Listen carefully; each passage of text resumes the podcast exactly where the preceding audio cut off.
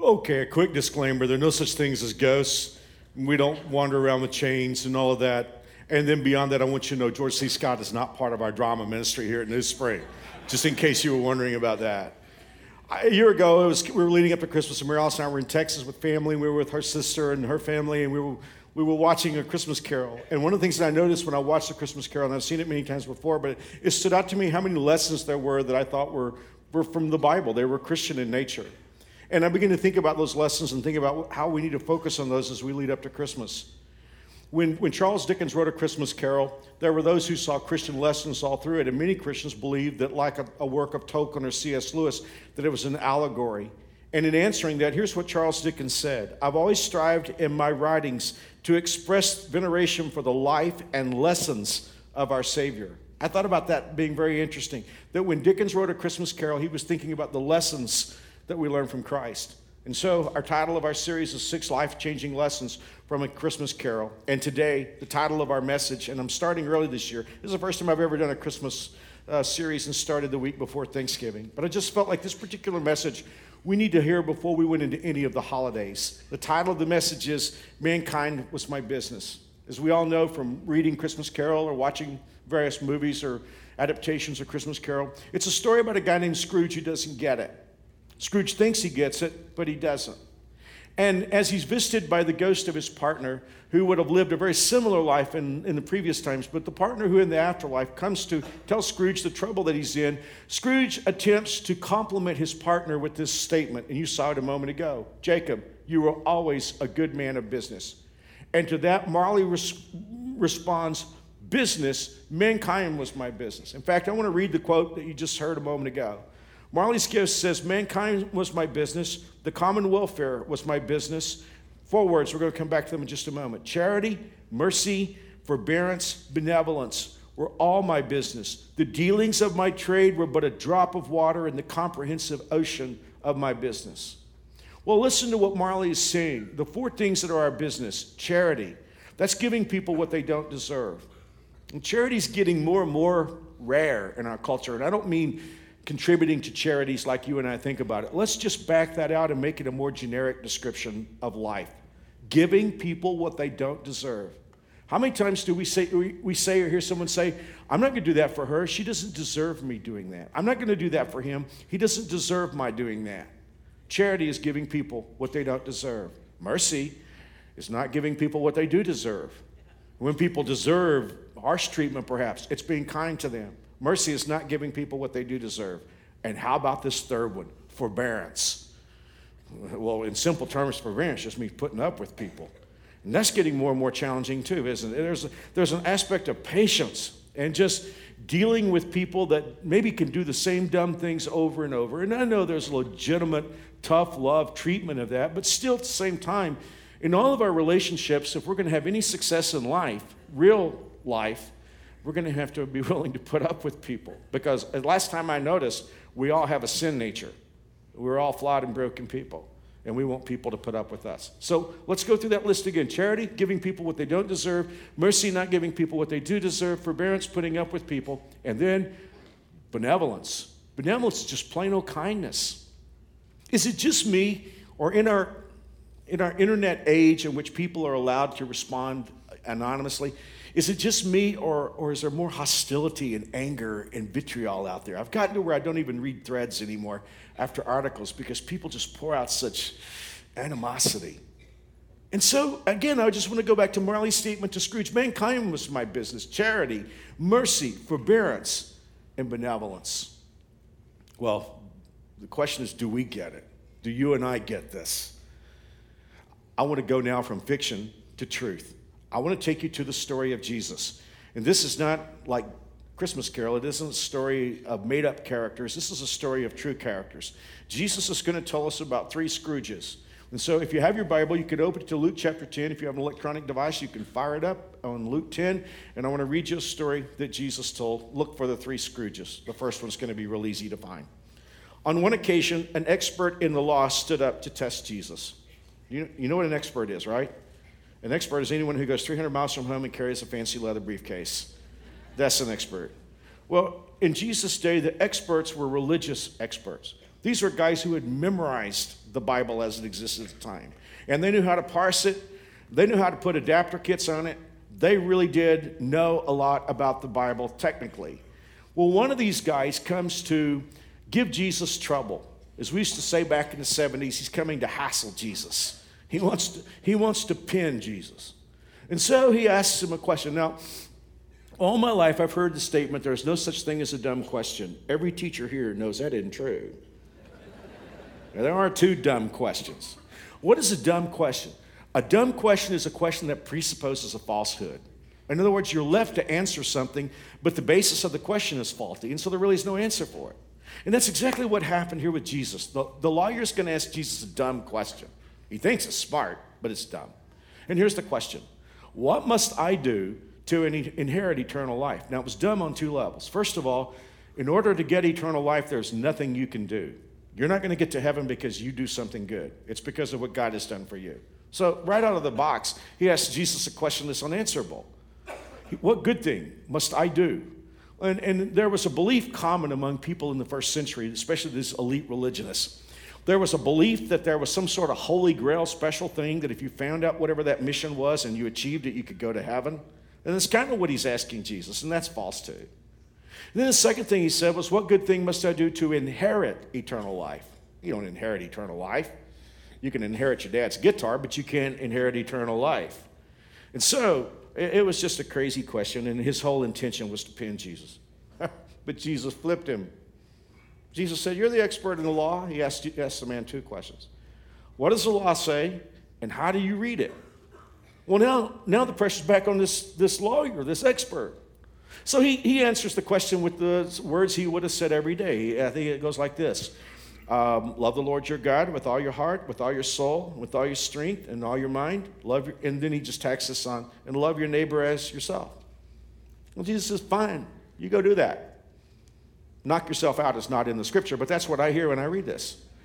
Because Jesus, guy said, well, all you got to do is you got to love God with everything you have and, and love your neighbor as yourself. Jesus said, great, you go do that, you'll be fine. But who can lay claim to that?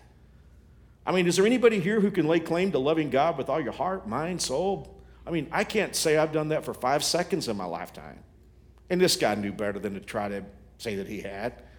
So he went for the slower pitch. He said, Well, well then who is my neighbor? Just so you and I will understand what he's asking. He's not asking, Who am I supposed to love? He is asking Jesus, Who is disqualified? Who do I not have to love? Strange, isn't it? That's our human nature. And we live in a culture of that today. There are people that won't have anything to do with others who aren't from their socioeconomic class. Unfortunately, we know all too sadly there are people who won't have anything to do with people of other races. That's a very tragic way to live, but that's what this lawyer is attempting to do with Jesus. I mean, this is a Jewish context. Jesus is Jewish, his followers are Jewish, all the listeners are Jewish.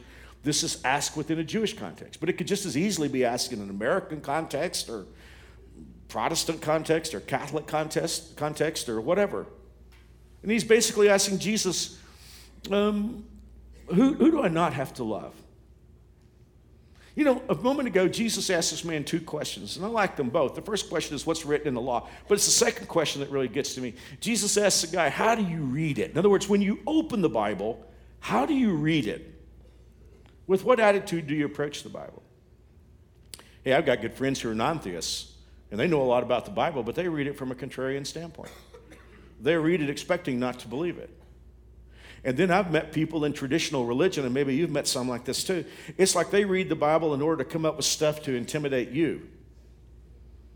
My cousin Dennis tells this story, so it must be true when I grew up, you know, my dad was the oldest of nine, so there was like thousand, well, not a thousand, but there was a bunch of us in my generation. But most of them were female, except for my cousin Dennis and me. We were the only two male cousins in the Hoover family. And he's four years older than I am. He said one day we were scuffling, and I got a little bit too serious when I was about five or so. I punched him pretty good. And Dennis, four years older than me, was getting ready to really hit me hard. And just as he was about ready to pull back and hit me, he said, I put my hand up. He said, This is true, so it must be. He said, I put my hand up and said, Dennis, you can't hit me because the Bible says you're not supposed to hit back.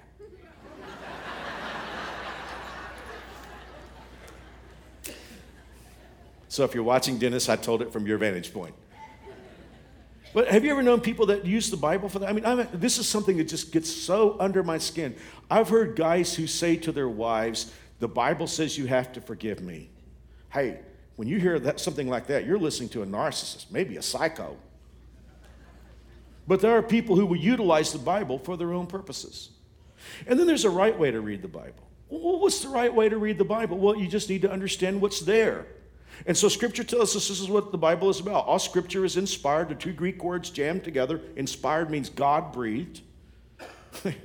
One of the biggest questions I've been asked for the years is how do you know a bunch of guys didn't get together and just write the Bible? First off, they couldn't have gotten together. The Bible's written by 40 authors over 1,600 years. So, no, they didn't get together. Amazing. There's such an integrity in the Bible. You can cut it in any place and it'll agree with itself. So, it's amazing in that regard. But the Bible says all scripture is inspired by God and is useful for three things. Number one, to teach us what is true, to make us realize what is wrong in our lives. And then, number three, the Bible is given to us to prepare and equip us to, for life. In fact, I start a brand new series the first week of the new year. It'll be the biggest thing I've ever been part of after this series. I really believe that. Listen, I would pass a lie detector if it was strapped to me right now. Uh, but the, the, series is called Find Your Life. And it, it's so big, we're going to be in it for eight weeks because we're going to talk about what you need to know. I mean, how does the Bible pre- prepare and equip us for life? So that's what Scripture is for. But we know the lawyer here, Scrooge in our story, that's, that's, not why, that's not how he was reading the Bible. The Bible tells us the answer to that in 10, verse 29. He wanted to justify himself. Well, that's just like Dickens' Scrooge, isn't it? The bah humbug thing. In Dickens' Christmas Carol, Scrooge thinks he's right and everybody else is wrong. Cratchit's wrong, his nephew's wrong, the businessmen who want him to contribute are wrong, the people in London who are celebrating Christmas, everybody's wrong except Scrooge. He's like the, the mother who went to see her son in the marching band and noted that everybody was out of step except for her boy. Well, this elitist, he wanted, to, he wanted to justify himself, and so he asks the question Who is my neighbor? Who qualifies for my He wants to engage Jesus in a question of who is worthy, who's an insider, and who's an outsider. Jesus is so cool. You know, you shouldn't mess with somebody who created the universe, you're overmatched. And so this lawyer's about to find that out. Jesus just launches out on a story. Let's read it together. He said, A man was going from Jerusalem to Jericho when he fell into the hands of robbers. They stripped him of his clothes, beat him, went away, leaving him half dead. Some of you have been to Israel, and if you have, you know if you've been on this road, the road from Jerusalem to Jericho, 17 miles long, but it drops 3,500 feet in elevation. And all kinds of switchbacks and narrow spots on this. Um, I've, I've long loved Dr. Martin Luther King's sermon that he preached the night before of his tragic assassination in Memphis, the I've Been to the Mountaintop sermon. What a great message. It's almost as if God gave him a prescient view of what, was, what he was about to experience. But it was in that mountaintop message that Dr. King talked about this road, and I want to read his quote. He said, I remember when Mrs. King and I were first in Jerusalem. We rented a car and drove from Jerusalem down to Jericho. And as soon as we got on the road, I said to my wife, I can see why Jesus used this as the setting for this parable. It's a winding, meandering road. It's really conducive for ambushings. And Dr. King said, it's a dangerous road. In the days of Jesus, Jesus, it came to be known as the Bloody Pass. Well, now this message is going to start getting practical for you and me. A dangerous road, Dr. King said. Who do you know who's on a dangerous road? Do you know anybody? And I mean, I mean that in, in, a, in a spiritual or uh, in, a, in a moral sense. Who do you know in your life that if they keep going down the road they're going down, they're going to they're going to get into trouble? Well, maybe you and I need to think about them for a moment. You know, Dr. King talked about the priest and the Levite we'll read about in a few moments ago, and he said maybe they didn't stop to help him because they thought he had it coming. How many of us know somebody who's on a dangerous road and it's like easy to shake our heads and say, well, they should know better? Well, maybe they should. But anyway, this guy's on a dangerous road, and then four things happen to him. And I want you to think about what happened to him physically, and I want you to think about this happening to people emotionally in your life. Notice that they stripped him. When I read about someone being stripped, I think about them losing their dignity. We live in a harsh, mean culture that strips people of their dignity every day. Some of you have had your dignity taken away from you because of ambushes in your life. The second thing is they beat him. That means they hurt him. The third thing is they left him or he was abandoned. And the fourth thing was he was dying, which he felt like he had no future. Now, let's walk through that again and let's think about it in emotional terms. Who do you know who's on the wrong road in life and because of an ambush, they've been stripped of their dignity, they've been hurt, they have been abandoned and left, and they don't feel like they have any future? Think for a moment about that. But while you're thinking about that, Jesus is going to tell us about a couple of other Scrooges. Here's this poor man lying on the road, dying like a ripped sack of laundry. And Jesus says a priest happened to be going down the same road. And when he saw the man, he passed by on the other side. Let me just parse that out because the Greek language says this. The priest was walking on the same side of the road by the wounded man. If he kept walking straight, he would have walked right into him. But when he got close enough to perceive what was there, he walked over to the other side and kept going. It was as if I don't, if I don't see it, it didn't happen. Well, a priest, you know what a priest is for? A priest is to represent people to God. Evidently, this priest felt like he could do his job without people. And then Jesus tells another about another guy, a Levite. Well, a Levite had the responsibility of handling the sacred implements of worship. And a Levite, when he came to the place, saw him pass by on the other side. I keep thinking about this this man lying there. If he was conscious at all, did he think that maybe these two guys would stop and help him? But they didn't. They just kept right on going. Then Jesus continues his story in verse 33. But a Samaritan, work with me for a moment. Time has sanitized this one. If you and I hear the story and this man is wounded on the side of the road and a Samaritan comes along, we're like, oh, good, good, good. A Samaritan, that's great. A Samaritan's a good thing. He'll help. and and we, would, we would have reason for feeling that way because Samaritan, being a Samaritan, has been changed by definition. Strangely enough, it was changed by this one guy. He changed the whole trajectory of a Samaritan's reputation. Um, we, we, we talk about someone being a good Samaritan. One of the finest Christian organizations in the world is Samaritan's Purse, headed up by Franklin Graham. Many of us will participate in their ministry in these holiday seasons. They do so much good. There are good Samaritan laws, there are good Samaritan hospitals. So, so we're trained to feel real good about this word Samaritan. but the lawyer in Jesus' day wouldn't have heard it that way. I know you didn't come into a jam parking lot and long lines and had you know challenged to find a seat here today to hear me talk about history. But if you'll give me just a few seconds, could I give you some history about why Samaritans were considered the way they were? I've done a couple of series this year. One was Build It on Nehemiah, the second was Legendary. We talked about the Jews going into captivity. And there was part of Israel, the northern part of Israel, that was in captivity longer than any other part.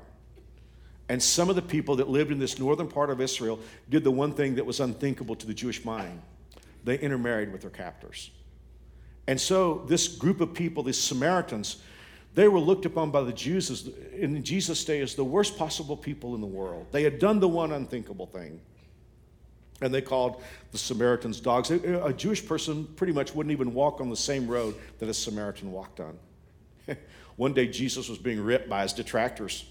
And the people said to Jesus, You're a Samaritan and you have a demon in you. When they were trying to think about the two worst things they could say to Jesus, they said, You're demon possessed, and oh, by the way, you're a Samaritan. So, in Jesus telling the story, he said a Samaritan came along. Well, there would have been boos and hisses in the crowd. A Samaritan. Now, you know, I've thought about the Samaritan so many times.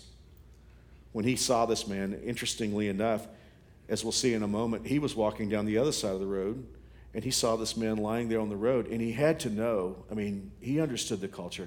He had to know that if the roles in life were reversed, that man would probably not stop and help him. But let's read. But a Samaritan, as he traveled, came where the man was, and when he saw him, he took pity on him. He went to him and bandaged his wounds, pouring in oil and wine. Then he put the man on his own donkey, took him to an inn, and took care of him. The next day, he took out two silver coins and gave them to the innkeeper. Look after him, he said, and when I return, I will reimburse you for any extra expense you have. I am challenging you today to think about the expression mankind was my business. So in other words, people are, is my, people are my business. The Samaritan is going to coach us up on five things that he did. If you and I want to think this way and live this way, I want you to see five things the Samaritan did and think about how they can be manifested in your life and my life and the people that are in, my, in our lives. Here's number one He came where he was. Every time I read this, I always, always think about identifying with someone. He came where he was, he, he went to him. And the second thing that he did was that he cared, he empathized with him. He put himself in that place and thought, well, what if that had been me? In other words, what he saw with his eye affected his heart. And then the third thing, the Bible says he poured in oil and wine. Oil would have been a soothing ointment, wine would have been an antiseptic. I think this is significant, New Spring. Watch, watch this one. Number three was he did something. Many of us are good at the first two. We're good at empathizing, going to where someone is and, and caring about it, but many times we don't do anything. And I don't, want to, I don't want to wax long and you know, talk about this at, at length, but one of the reasons why I think we're less inclined to be charitable than previous generations is we're almost submerged with information about tragedy from media sources. We hear about tragedies all over the world. There's some ongoing court case, we'll have it in the news every day. And it's almost as, as if we're so inundated by bad news, we're paralyzed with a feeling, well, I can't change all that.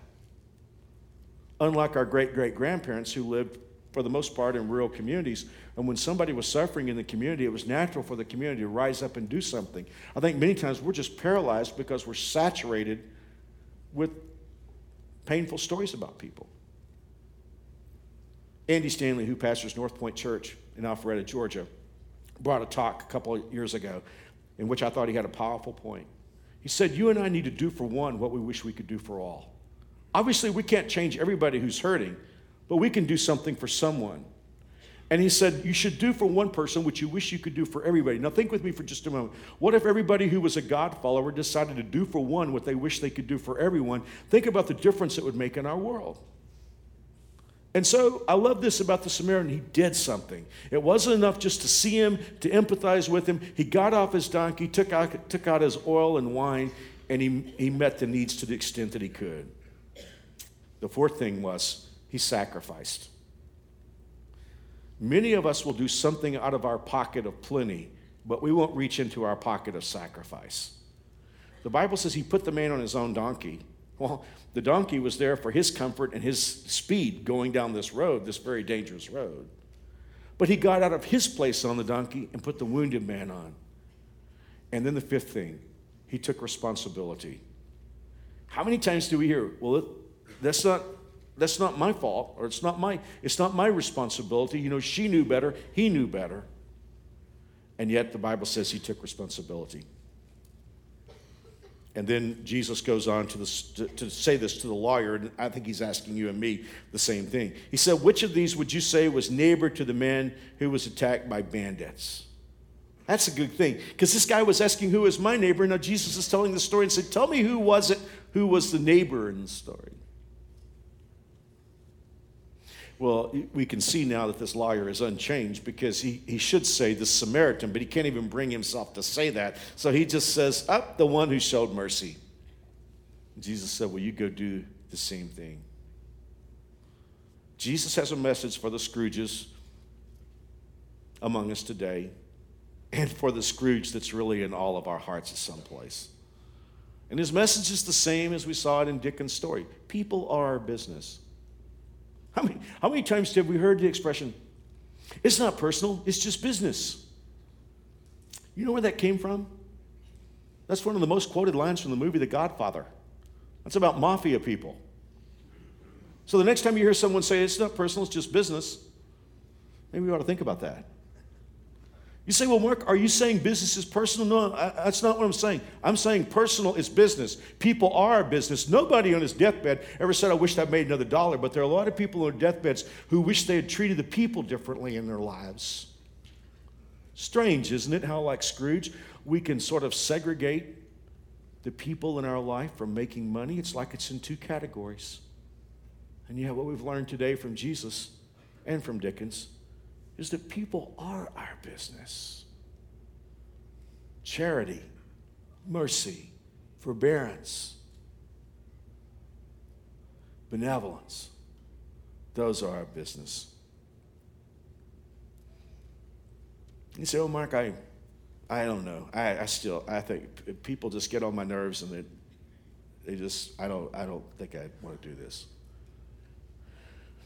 Well, maybe before you say that, you might want to think about something. You remember the Good Samaritan and the five things that he did? He came where he was, he cared, he did something, and, and then he sacrificed and he took responsibility. Who's the Good Samaritan in our lives? Man, it's Jesus. Didn't he come where we were? That's the story of Christmas. God came to earth. Then he cared about us. God so loved the world that he did something. He gave his life on the cross. And then he sacrificed. The blood that came out of his body was a payment for our sins. And then he took responsibility for us, as if to say, it's not your responsibility to get yourself into heaven. Jesus said, it's my responsibility to get you into heaven. Well, if Jesus would do that for us, shouldn't we do that for people? I want you to pray with me for just a moment. In our talk today, we've closed with the fact that Jesus did all these things for us. I, don't want to end this talk without asking you, have you responded to his gift? Because the truth of the matter is, the person who's bruised, broken, lying in the road of life, going down bad road, is you and me. Because that's what our sins have done to us. But God loved us so much that Jesus came to die for us. And, and here we are, you know, getting ready to go into Thanksgiving.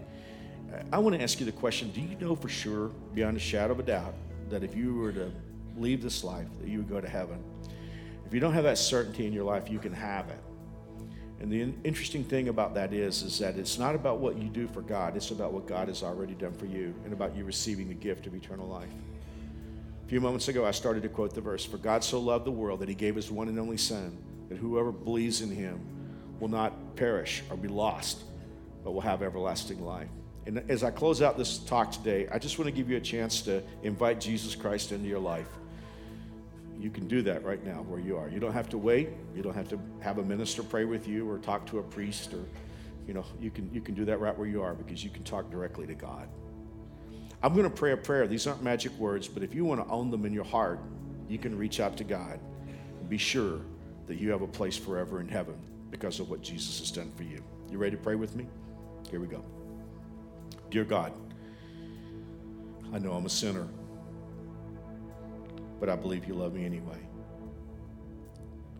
I believe Jesus Christ died for my sins.